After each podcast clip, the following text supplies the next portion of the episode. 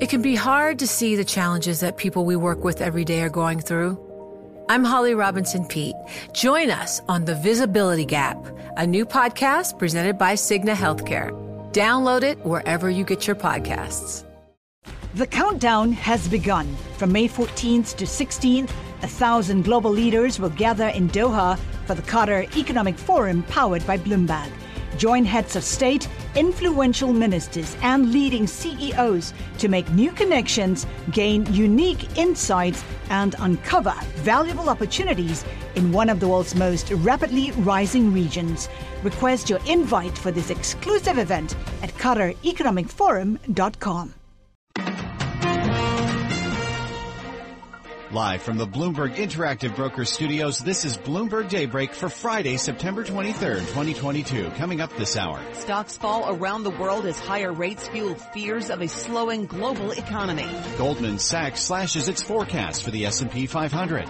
Oil's on track for its fourth straight weekly decline. And Credit Suisse shares slump to a record low. We'll tell you why. Officials believe several deaths at a Manhattan nursing home are from Legionnaire's disease. Plus referendums begin today in Russian-occupied Ukrainian cities. I'm Michael Barr. More ahead. And I'm Scott Seidenberg. The chase for 61 will have to wait another day. All that and more coming up in sports.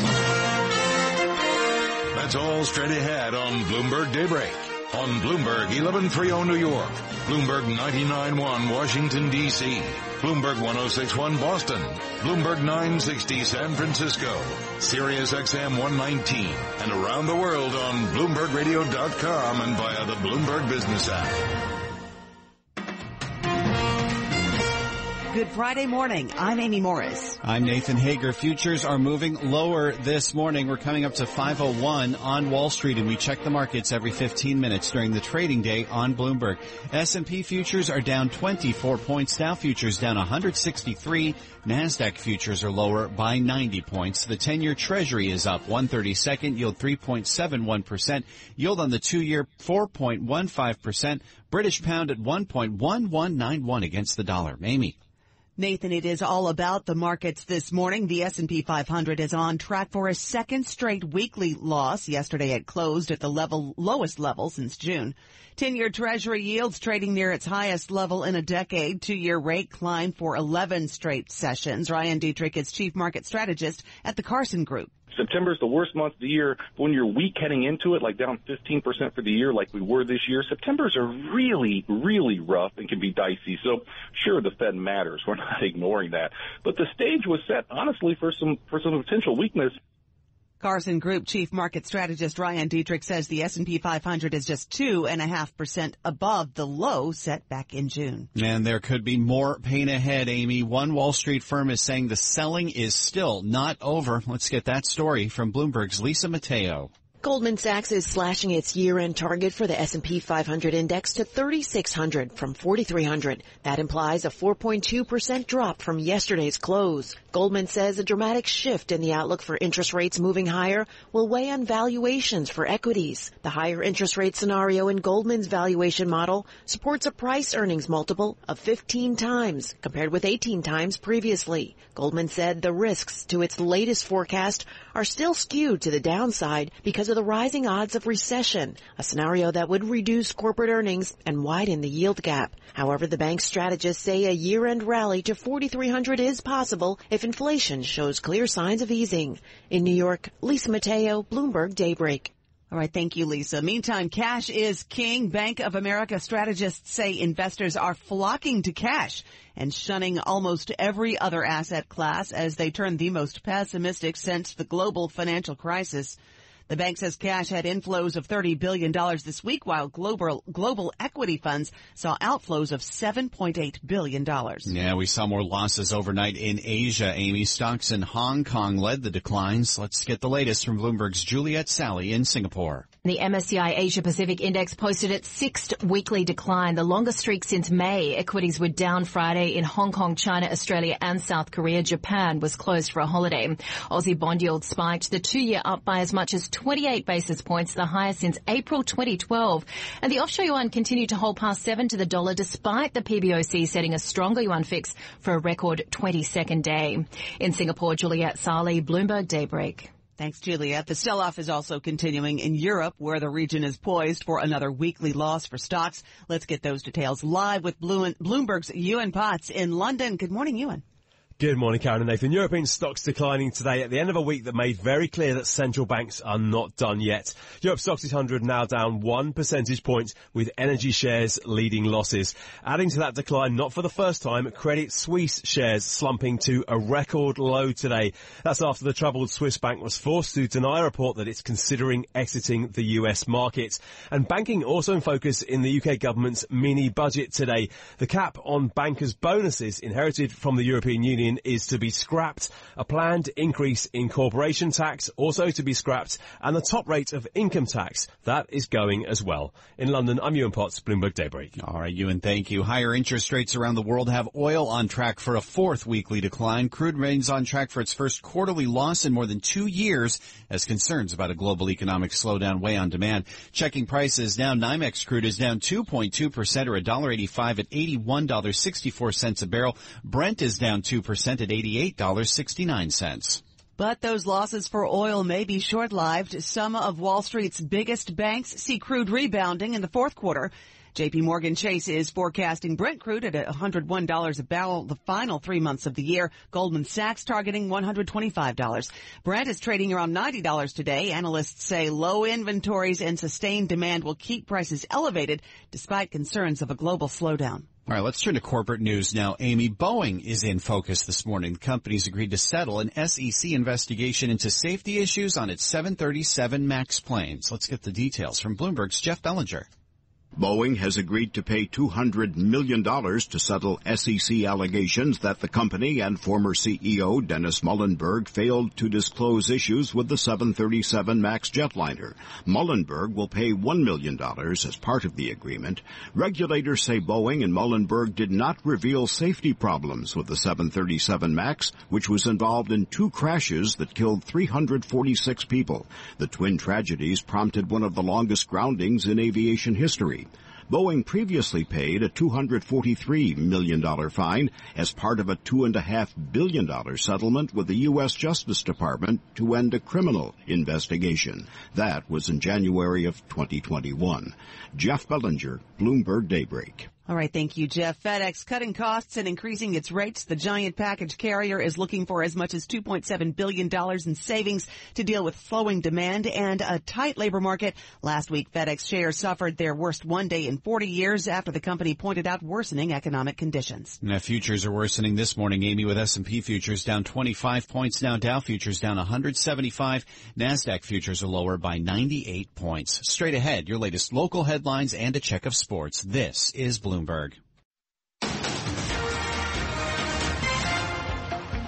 Thank you, Nathan. 507 on Wall Street now. We bring in Michael Barr with more on what else is going on in New York and around the world. Michael. Thank you very much, Amy. New York City's health officials believe five people have died in a Manhattan nursing home of Legionnaire's disease. The outbreak over the past year took place at the Amsterdam nursing home in Morningside Heights.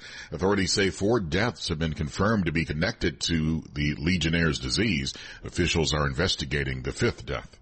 Florida Governor Ron DeSantis is being sued by a state lawmaker for allegedly wasting hundreds of thousands of dollars in state funds fly dozens of Venezuelan migrants to Martha's Vineyard in Massachusetts in what critics have called a political stunt that tricked vulnerable immigrants.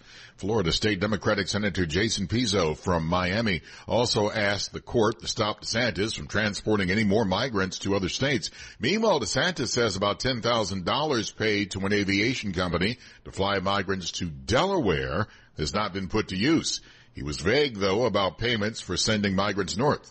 The policy is we want to voluntarily transport away from Florida so that we don't have to bear the cost, and that there's a vendor that is doing that uh, for us. Governor DeSantis made his comments at a news conference in Miami-Dade. Voting has begun in Moscow-held regions of Ukraine on referendums to become part of Russia. Ukraine and the West have denounced them as shams without any legal force. The referendums follow President Vladimir Putin's order of a partial mobilization that could get about 300,000 Russian troops to the fight. Former U.S. Ambassador to Ukraine William Taylor says Putin is looking for a way out of the war now that Ukrainian advances have made peace talks less likely. He's running out of soldiers.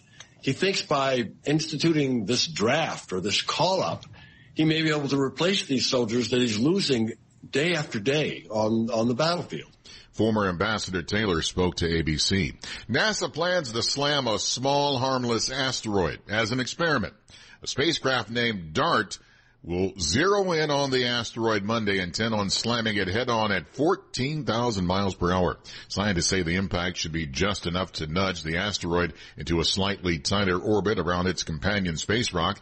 NASA scientist Tom Statler at the end of the day, the real question is how effectively did we move the asteroid and can this technique of kinetic impact be used in the future if we ever need it to? NASA's Tom Statler says the asteroid is about 6.8 million miles away. Global news, 24 hours a day on air and on Bloomberg Quick Take, powered by more than 2,700 journalists and analysts in more than 120 countries. I'm Michael Barr and this is Bloomberg Amy. All right. Thank you, Michael. 510 on Wall Street. Time now for the Bloomberg Sports Update with Scott Seidenberg. Good morning, Amy. Yankees fans will have to wait another day before seeing Aaron Judge hit home run number 61. Judge went 0 for 2 last night with three walks and a strikeout. But the Yanks got the win, 5-4 over the Red Sox in 10 innings on Josh Donaldson's fourth walk-off hit of the season. It's the Yankees' 16th walk-off win. That's one shy for the most walk-off wins in a single season in Yankees franchise history.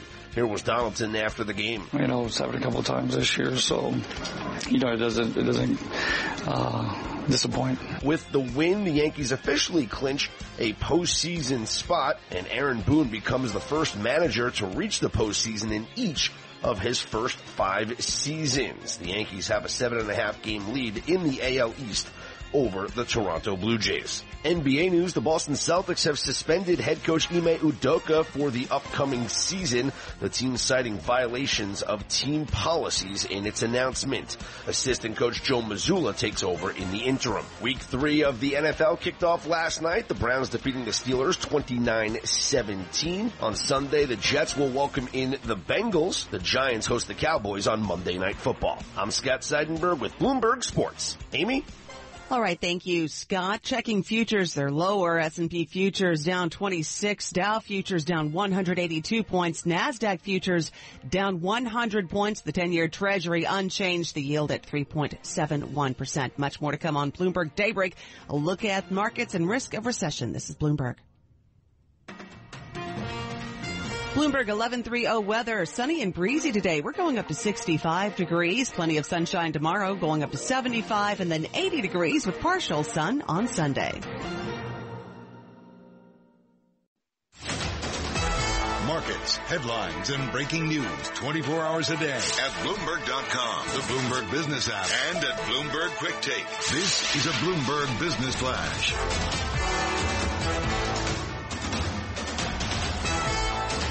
I'm Nathan Hager. Stocks and futures are extending declines at the end of a week that has underscored expectations for tighter monetary policy and a slowing global economy. We check the markets every 15 minutes during the trading day on Bloomberg. S&P futures are down 25 points, Dow futures down 184, Nasdaq futures down 95 points. The Stoxx 600 in Europe is poised for a bear market down 1.2%. The DAX in Germany down 1%. The CAC in Paris down 9 tenths percent. The FTSE in London is down 1.3%. 10-year treasury right now little changed at 3.71% for the 10-year yield. The yield on the 2-year 4.15%. NYMEX crude is down 2% or $1.67 at $81.78 a barrel. COMEX gold down 7 tenths percent or $11.40 at 1669.70 an ounce. The euro 0.9759 against the dollar. British pound 1.1187. The yen is at 142.91. Bitcoin down 7 tenths percent at $19,100. That's a Bloomberg Business Flash. Now here's Michael Barr with more on what's going on around the world. Good morning, Michael. Good morning, Nathan. The special master in the case of documents seized from Donald Trump's Florida home says the former president's lawyers have to state in a court filing whether they believe the FBI lied about the items. Judge Raymond Dearie told Trump's legal team that they have until September 30th. Residents in occupied parts of Ukraine begin voting today in a Russian-run referendum on joining Russia. The vote has been widely condemned as a sham. In baseball, the Yankees beat the Red Sox 5-4, clinching a playoff berth. He came close, but Aaron Judge fell short of tying Roger Maris's AL record of 61 home runs. The Orioles and Giants won. The A's lost. Thursday night football, the Browns beat the Steelers 29-17. Global news 24 hours a day on air and on Bloomberg Quick Take, powered by more than 2,700 journalists and analysts in more than 120 countries. I'm Michael Barr and this is Bloomberg. Amy. All right. Thank you, Michael. It's 519 on Wall Street. We're live from the Bloomberg Interactive Brokers studios. This is Bloomberg Daybreak. Stocks and U.S. equity futures extended their declines at the end of a week, underscoring expectations for tighter monetary policy and a slowing global economy. We're joined now by global market strategist Ben Laidler with eToro. And Ben, I was looking at your Twitter feed. You tweeted that report that said not all recessions are equal. Hawkish Fed making U.S. recession inevitable. So what should we expect? Well, unfortunately, at this point, I think a U.S. recession is pretty much inevitable. Um, and the R word is the scariest word in finance. But, you know, not all recessions are created equal. And, you know, if there is a silver lining here, it's that I think the recession that is coming in the U.S. is going to be a sort of plain vanilla um, one driven by just the Fed hiking interest rates, you know, without the shocks of COVID, without the sort of systemic collapse like we saw in the global financial crisis. We're just not seeing, you know, imbalances like that. So the silver lining is I think this will be a relatively mild uh, recession. It'll be painful, but I don't think it's uninvestable.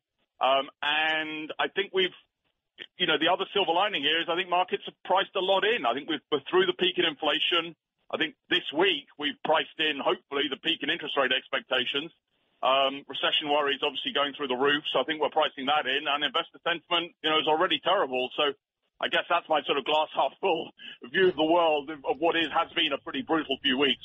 What's driving all of this? What's driving the moves mainly? Um, I mean, what's driving it is just inflation is high and sticky, and the Fed is responding to that. And Jay Powell is channeling his um, channeling his Volcker. He's responding to that, and he's basically saying he's not going to let up until the job is done. Um, you know, that's what's been. I mean, we're now pricing in four and a half percent as the peak Fed funds rate for early next year. That's clearly quite a long way from where we are right now. That's what's been driving the latest move down. That's why we're getting pretty close to retesting the June lows on on on, on the S&P 500. Um, I would just say, you know, let's look out for the sort of next catalyst here. I mean, which is third quarter earnings, which are coming up in a couple of weeks, and let's just not forget it was less bad second quarter earnings that helped drive that June rally, and I think we're being set up for something similar going into third quarter earnings season. Yeah, that's what I was going to ask about. Inflationary pressures, would they wind up easing and how long that might take? Uh, I think it's going to take some time. Uh, if we look at inflation around the world, the problem the U.S. has is that it's driven by a lot of these sort of stickier areas like wages, like housing. So I think it's going to take some time to come down. But, you know, markets are always forward looking. And, um, you know, we've priced a lot of bad news in here. I think we're beginning to see the top of the sort of interest rate cycle early next year. And I think the sort of closer we get to that and the more uh, these sort of lead inflation indicators, whether it be commodity prices or just the weakening economy, begin to sort of cool off a little bit. I think um, I think the bull case is that markets begin to sort of sniff out um, the sort of top of the interest rate cycle and begin to sort of price that in. I want to throw you a bit of a little curveball if I could. You were talking about how this could be a mild investable, your word, a vanilla recession. But I want to ask about consumer sentiment. Wouldn't that depend on how consumers respond to it? If consumer sentiment then drops because of its, it's a recession, is there a risk this could wind up feeding on itself? Yeah, absolutely. There's definitely a risk this sort of becomes a sort of self-fulfilling prophecy. I guess the, you know, the, the, the big picture view is if you look at those uninvestable recessions, you know, the, the ones where earnings fall, you know, 30, 40% and markets do something similar. Uh, you see households which, you know, are carrying huge amounts of debt. You see very weak labor markets. You see companies carrying too much debt or not being very profitable. You, you know, your banks which aren't well capitalized. None of those things apply here. So absolutely, the consumer is going to soften and probably does need to soften uh, for inflation to come down a bit. But I think, um, again, th- that I think is a relatively mild recession compared to some of those big uninvestable recessions we've seen, you know, as recently as, as 2020 or, um, or, or, or 2008. And in, we've got about 30 seconds here. I just want to know what you're going to be watching for in the coming quarter. Uh, I, I think the two keys are inflation. You know, I think we've seen the peak. We need to see it keep drifting down to take that pressure off those forward interest rates. And as I say, third quarter earnings season, which starts in, in, a couple of weeks, um, looking for a sort of less bad uh, earnings season to drive um, to drive a little bit of relief, similar to what we saw in second quarter. All right. Thank you, Ben, so much for taking the time with us on this Friday morning. Global market strategist Ben Laidler is with eToro. Checking the markets now. Futures are lower. S&P down 27 points. Dow futures down 188. NASDAQ futures down 101 points. 10-year treasury unchanged. A yield at 3.71%. Much more to come on Bloomberg Daybreak. Stay with us. This is Bloomberg. Bloomberg 1130 weather, sunny and breezy today. We're going up to 65 degrees, only going up to 70 degrees tomorrow, but plenty of sunshine. And a chance of rain on Sunday, going up to 75. Broadcasting live from the Bloomberg Interactive Brokers Studio in New York. Bloomberg 1130 to Washington, D.C. Bloomberg 99.1 to Boston. Bloomberg 1061 to San Francisco. Bloomberg 960 to the country. Sirius XM Channel 119 and around the globe. The Bloomberg Business app and BloombergRadio.com. This is Bloomberg Daybreak.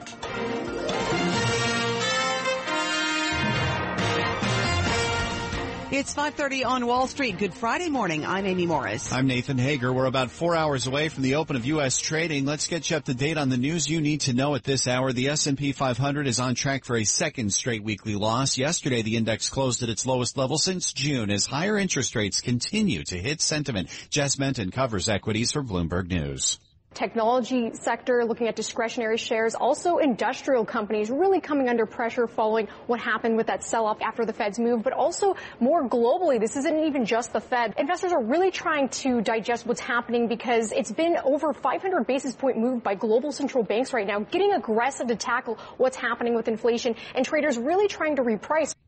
And Bloomberg's Jess Menton says it looks like investors aren't expecting the Fed to cut rates till sometime next year. And there could be more pain ahead when Wall Street firm says the selling is not over. Goldman Sachs is slashing its year-end target for the S&P 500 to 3,600. That's down from 4,300. Now, with that in mind, Amy, cash is king. Bank of America strategists say investors are flocking to cash as they turn the most pessimistic since the global financial crisis. Jennifer Lee, senior economist with BMO Capital Markets, says firms like hers are lowering growth forecasts, but she says there's still strength in the labor market. We've actually been lowering our growth forecast steadily, like everyone else, and we've actually got zero growth now for 2023. Uh, we still have only one quarter of negative growth. I guess the big difference here in terms of recession is the labor market.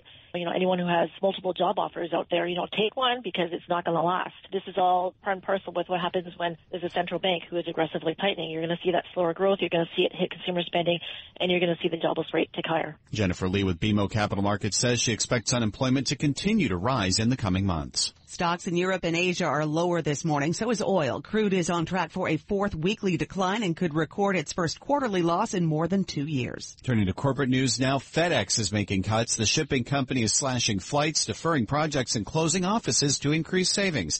That comes after last week's announcement that FedEx would miss earnings forecasts. And Hong Kong is announcing plans to cut COVID restrictions, scrapping hotel quarantines for inbound travelers starting Monday. Those flying to the city will no longer need to take a PCR test test before departure. Instead, a rapid test will do. However, they still need to take a PCR test upon arrival in Hong Kong. It's a sign that more easing of COVID restrictions could soon come to the city. Right, let's get to these latest red numbers. Amy, S&P futures are down 31 points. Dow futures down 219. NASDAQ futures down 115 points. The 10-year treasury is down 430 seconds. Yield 3.73%. Yield on the two-year 4.16. Straight ahead, your latest local headlines and a check of sports. This is Bloomberg. Thank you, Nathan. 533 on Wall Street. Let's bring in Michael Barr with more on what else is going on in New York and around the world. Good morning, Michael. Good morning, Amy. Health officials suspect five people have died in a Manhattan nursing home of Legionnaire's disease. The outbreak over the past year took place at the Amsterdam nursing home in Morningside Heights. Four deaths have been confirmed while a fifth is being investigated. Residents in Russian occupied parts of Ukraine begin voting today in a referendum on joining Russia. The vote has been widely condemned as a sham. It comes as Vladimir Putin called up 300,000 reservists to fight the war. Former U.S. Ambassador to Ukraine, William Taylor, says Putin is looking for a way to bolster support for the war inside Russia. This is because Putin is losing support for this war that he wants to do some sleight of hand that says, well, actually, this is really Russia. So now it's really the, the Ukrainians and the West against us. Former Ambassador Taylor spoke to ABC. A man charged with assault for allegedly slapping former New York Mayor Rudolph Giuliani on the back and using a derogatory term filed a notice of claim against the city for $2 million for false arrest.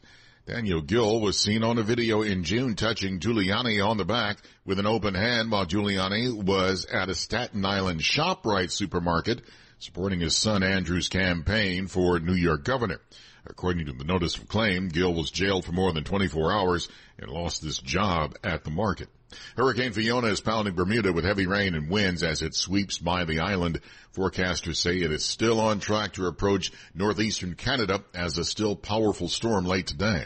A new poll shows despite his legal issues, support for former President Trump remains unmoved. According to a New York Times Siena College survey, about 44% of voters view Trump favorably, about the same as an earlier poll in the summer. Meanwhile, Republican strategist Doug Heye discussed the release of the House Republicans' Commitment to America agenda ahead of the midterm elections. I think Republicans have opportunities here to define themselves on three issues even further. Inflation, uh, crime and the border. And if, if we're, if the conversations on those three issues, even if Republicans don't have a fully fleshed out plan on inflation, they don't, and neither does the White House. Then if that's what we're talking about, Republicans are going to do well. GOP strategist Doug Heye spoke on Sound On, which airs at 5 p.m. on Bloomberg. Global news 24 hours a day on air and on Bloomberg Quick Take, powered by more than 2,700 journalists and analysts in more than 120 countries. I'm Michael Barr. This is Bloomberg Amy. All right. Thank you, Michael. It's 536 on Wall Street. Time now for the Bloomberg Sports Update. Here's Scott Seidenberg. Good morning, Amy. Some excitement in the Bronx last night as fans thought Aaron Judge had home run number 61.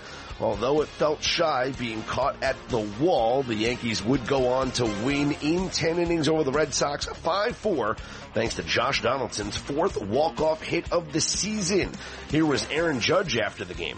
I was hoping maybe it was blowing out in the time I was hitting, but you know, just missed it, but it lined up for a nice little JD walk-off, that's for sure. It was the 16th walk-off win for the Yankees this season, one shy of the most in a single season in franchise history. Tonight, Judge will get another crack at number 61 when the Yankees and Red Sox face off again. Gerrit Cole gets the start, Rich Hill for the Red Sox. NBA news, the Boston Celtics have suspended head coach Ime Udoka for the upcoming season. The team citing violations of team policies in its announcement. Assistant coach Joe Mazzulla takes over in the interim. Week three of the NFL kicked off last night. The Browns defeating the Steelers 29-17. On Sunday, the Jets will welcome in the Bengals. The Giants host the Cowboys on Monday Night Football. I'm Scott Seidenberg with Bloomberg Sports. Amy? All right. Thank you, Scott. 537 now on Wall Street. Time for the Tri-State Business Report. Here with that is Bloomberg's Ed Corey. In a letter to BlackRock CEO Larry Fink, New York City's comptroller says he's reassessing the Big Apple's business with the asset management company. The reason? Brad Lander claims BlackRock abdicates responsibility in not pushing corporations to do more to fight global warming. Women who work for the New York City government see an even bigger gender pay gap than the average worker in the state. A report from the New York City Council says female municipal employees make about 73 cents for every dollar paid to male workers. Beginning October 3rd, Newark's Liberty International Airport will no longer be considered a New York City airport by the IATA. Airlines will not be required to give passengers options to or from the other two New York airports. Currently, many airlines offer passengers the option to change flights within a city code without a penalty. That's your Bloomberg Tri-State Business Report. I'm Ed Corey. Thank you, Ed. 538 on Wall Street. Bloomberg Radio is on the air from San Francisco to New York, London to Hong Kong. Let's check in with our global news team for some of the top stories heard on our 300 affiliate radio stations around the world. I'm Steve Potusk on KNX in Los Angeles. We're talking about a top Fox Entertainment executive jumping to Roku. I'm Courtney Donahoe on WHAS in Louisville. FedEx is cutting flights and deferring projects to save money. I'm Gina Cervetti, and for WBB, I'm in Chicago. I'm reporting that the city comes in 12th on a list of the world's top 20 financial centers. I'm Stephen Carroll on Bloomberg DAB Digital Radio in London. We've been reporting on massive tax cuts being announced by the UK's new Chancellor Kwasi Kwarteng. I'm Ed Corey on WWJ in Detroit. I'm reporting Michigan's first self-pour tap room opens next month in Royal Oak. Those are some of the stories our 2,700 Bloomberg journalists and analysts are working on this morning around the world. It's 539 on Wall Street. The following is an editorial from Bloomberg Opinion. This editorial was written by the Bloomberg Editorial Board. The campaign by several Republican governors to transport asylum seekers to Democratic controlled areas such as Washington DC has been a national embarrassment. Whatever point Republicans may have had about migration, they have forfeited their moral authority by treating vulnerable people as props. But while President Biden has rightly denounced the relocation stunts, his administration and the Democratic controlled Congress should do more to fix the underlying problem. They can start by boosting support for the Federal Emergency Management Agency's Migrant Assistance Program and fixing the nation's perennially underfunded immigration courts. Biden might not want to call attention to the issue in an election year, but it's his responsibility to work to fix it. This editorial was written by the Bloomberg editorial board. For more Bloomberg opinion, please go to bloomberg.com slash opinion or OPIN go on the Bloomberg terminal. This has been Bloomberg Opinion. Bloomberg Opinion editorials can be heard every weekday at this time, and terminal customers can read more at OPIN Go. Futures are lower. This is Bloomberg. Bloomberg 1130 weather sunny and breezy today, only going up to 65 and then 70 degrees tomorrow with plenty of sunshine. Could see some rain on Sunday, going up to 75 degrees. Markets, headlines, and breaking news 24 hours a day at Bloomberg.com, the Bloomberg Business app, and at Bloomberg Quick Take. This is a Bloomberg Business Flash. I'm Nathan Hager. The dash to cash continues this morning with futures and stocks extending declines at the end of the week, underscoring expectations for tighter monetary policy and a slowing global economy. Bloomberg Dollar Index has risen to another record. 10-year Treasury yields are holding near their highest level in a decade. We check the markets every 15 minutes during the trading day on Bloomberg. Right now, S&P futures are extending their declines down 35 points. Dow futures down 252. NASDAQ futures down 1.1%, a drop of 129 points. The DAX in Germany is down one and a third percent. CAC in Paris now down 1.1%.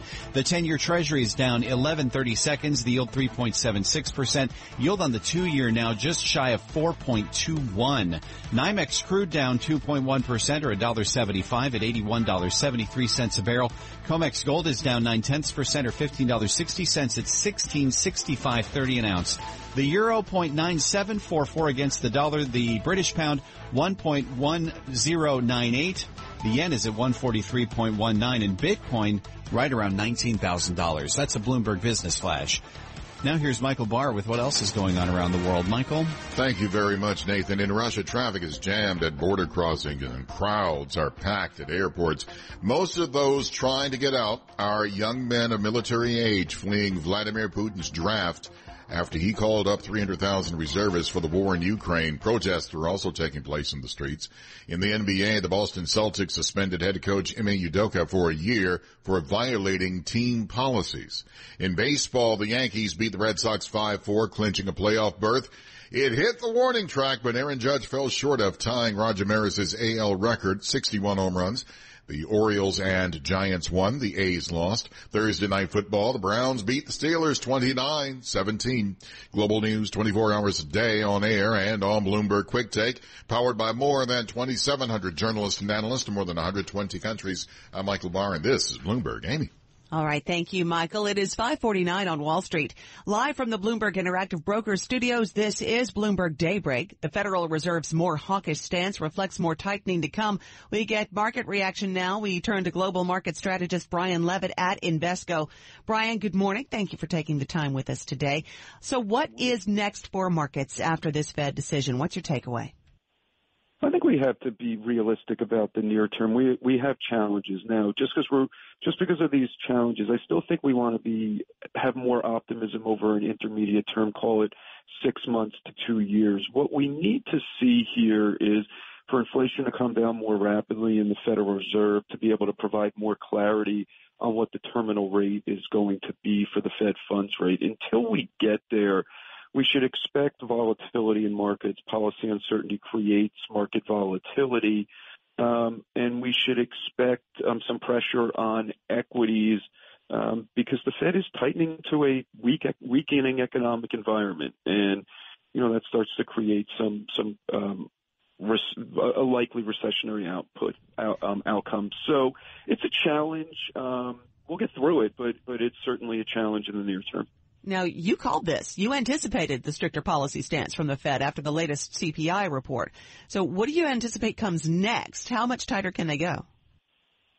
You mean at some point, um, you know, they're they're going to tighten the Fed funds rate to above where the core personal consumption expenditure is on a year-over-year basis. Um, I know a lot of people look at core CPI but the core PCE is already in the mid fours on a year-over-year basis. So, you know, the market's pricing in a terminal rate of call it four six.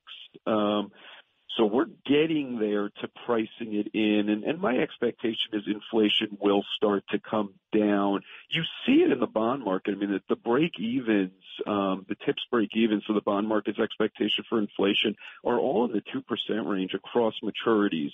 So Look, it's a process. This is a unique pandemic cycle. Too much stimulus has now led to, to too much tightening. Um, you know, it, it tends to bring forward recessions, ends of cycles, unfortunately. Um, but there will be another side to this. And we got word this morning Goldman slashing its year-end target for the S&P to 3600 from 4300 and they're blaming the Fed rate trajectory, but I wonder if you agree with that. Well, we're almost there, right? I mean, if you look at the S&P, we're in the 3,700 range. Um, I think 3,600 is a reasonable one. You know, if you if you consider that earnings are still climbing, peak earnings are likely to be around 220. In a recession, they tend to fall about 20%, so that would take you to around 180 on earnings. Um, and then what multiple are you willing to pay for that? Um, when interest rates are going up, there's pressure on multiples. If if the economy starts to slow more meaningfully, which we suspect it will, rates will start to come down, um, and multiples could start to come up. So you think around 180 um, with a 20 multiple, then you're looking at 3,600. Of course, if rates stay, uh, if inflation stays elevated and rates stay higher, then I think that multiple goes down. So that's the challenge right now in trying to consider a bottom, but but I do understand that 3,600 number. Um, and, and quite frankly, we're, we're, we're moving closer to that, I think, quicker than people had expected. All right, Brian, thank you so much for taking the time with us on this Friday morning. Brian Levitt, Global Market Strategist at Invesco. Nathan. All right, Amy, thank you. It's 553 on Wall Street. Time for our Bloomberg Law Report brought to you by American Arbitration Association. Business disputes are inevitable. Resolve faster with the American Arbitration Association, the global leader in alternative dispute resolution for over 90 years. More at adr.org. Let's get to the legal stories we're watching this morning. Here's Bloomberg's Jeff Bellinger.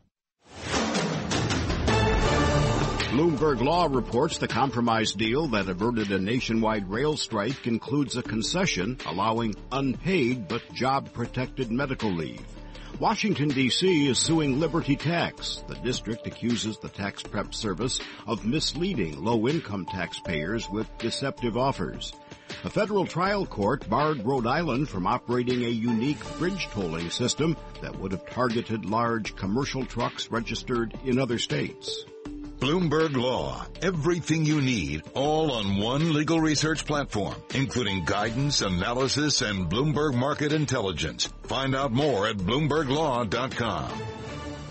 Now, another legal story we're watching. The Justice Department's won a critical battle in its dispute over about 100 documents with classified markings seized from former President Donald Trump's Mar-a-Lago home. The 11th Circuit Court of Appeals, one of the most conservative appellate courts in the country, put a Florida federal judge's order on hold, ordering that the Justice Department can use the materials in its ongoing criminal investigation into whether Trump mishandled sensitive government records after he left office. For more, Bloomberg's June Grosso speaks with national security law expert expert Bradley Moss, a partner at Mark Zaid. Explain why did this three-judge appeals court panel with two judges nominated by Trump intervene here? This was the 11th Circuit bringing everyone back to reality on what the case law actually says and how this is actually supposed to work. Namely, this was a civil litigant, Mr. Trump, who is now a private citizen, suing to try to regain access to and control over records that had been seized from him by the FBI pursuant to a search warrant. And in the particular context of this appeal, it concerned 100 documents with classification markings. At no point in the lower court litigation had he ever provided any evidence that the documents were not classified, that he had declassified them, or that the markings were not valid. The burden was on him. And all of the case law that applies in this context, most of which has been dealt with in the context of either Freedom of Information Act or First Amendment litigation for manuscripts of former employees, always makes clear that the burden to gain access to documentation that the government still thinks is classified, that burden is going to be on the plaintiff to disprove essentially that the classification is valid. And Mr. Trump had never done anything to create a genuine issue of material dispute on that front. That's why the circuit intervened. Did you see a rebuke to Trump here? The panel said, quote, for our part, we cannot discern why the plaintiff would have an individual interest in or need for any of the 100 documents with classification markings. I saw it as more of a very polite and professional rebuke to Judge Cannon more so than to Mr. Trump. Mr. Trump is trying to put forth whatever arguments he can, which is what a civil litigant does in this context, trying to create a material controversy in order to try to delay and gain access to the records. The judge, Judge Cannon, should have known better. And that's what the 11th Circuit, I think, was really focusing on. It was more of a response of what were you thinking here? There's no possible basis in law for him to have a possessory interest in these documents. And that's Bradley Moss, a partner at Mark Zaid, speaking with Bloomberg's June Grosso. Catch more of that interview plus analysis of the latest legal news by subscribing to the Bloomberg Law Podcast or downloading the show at bloomberg.com slash podcasts. And attorneys can find exceptional biz- uh, legal research and business development tools at bloomberglaw.com and on the Bloomberg terminal at BLaw go. S&P futures now down 31 points. Dow futures down 227. NASDAQ futures are lower by 114 points. Germany's DAX down 1.3%. The CAC in Paris is down 1.1. The FTSE in London down 1.6%. The 10-year treasury is down 930 seconds, yield 3.75%, yield on the two-year 4.19. NYMEX crude down 2.1% or $1.75 at $81.76 a barrel. COMEX gold is down 8 tenths percent at 1666.70 an ounce. The euro 0.758 against the dollar. British pound 1.1126. Bloomberg Daybreak continues. This is Bloomberg.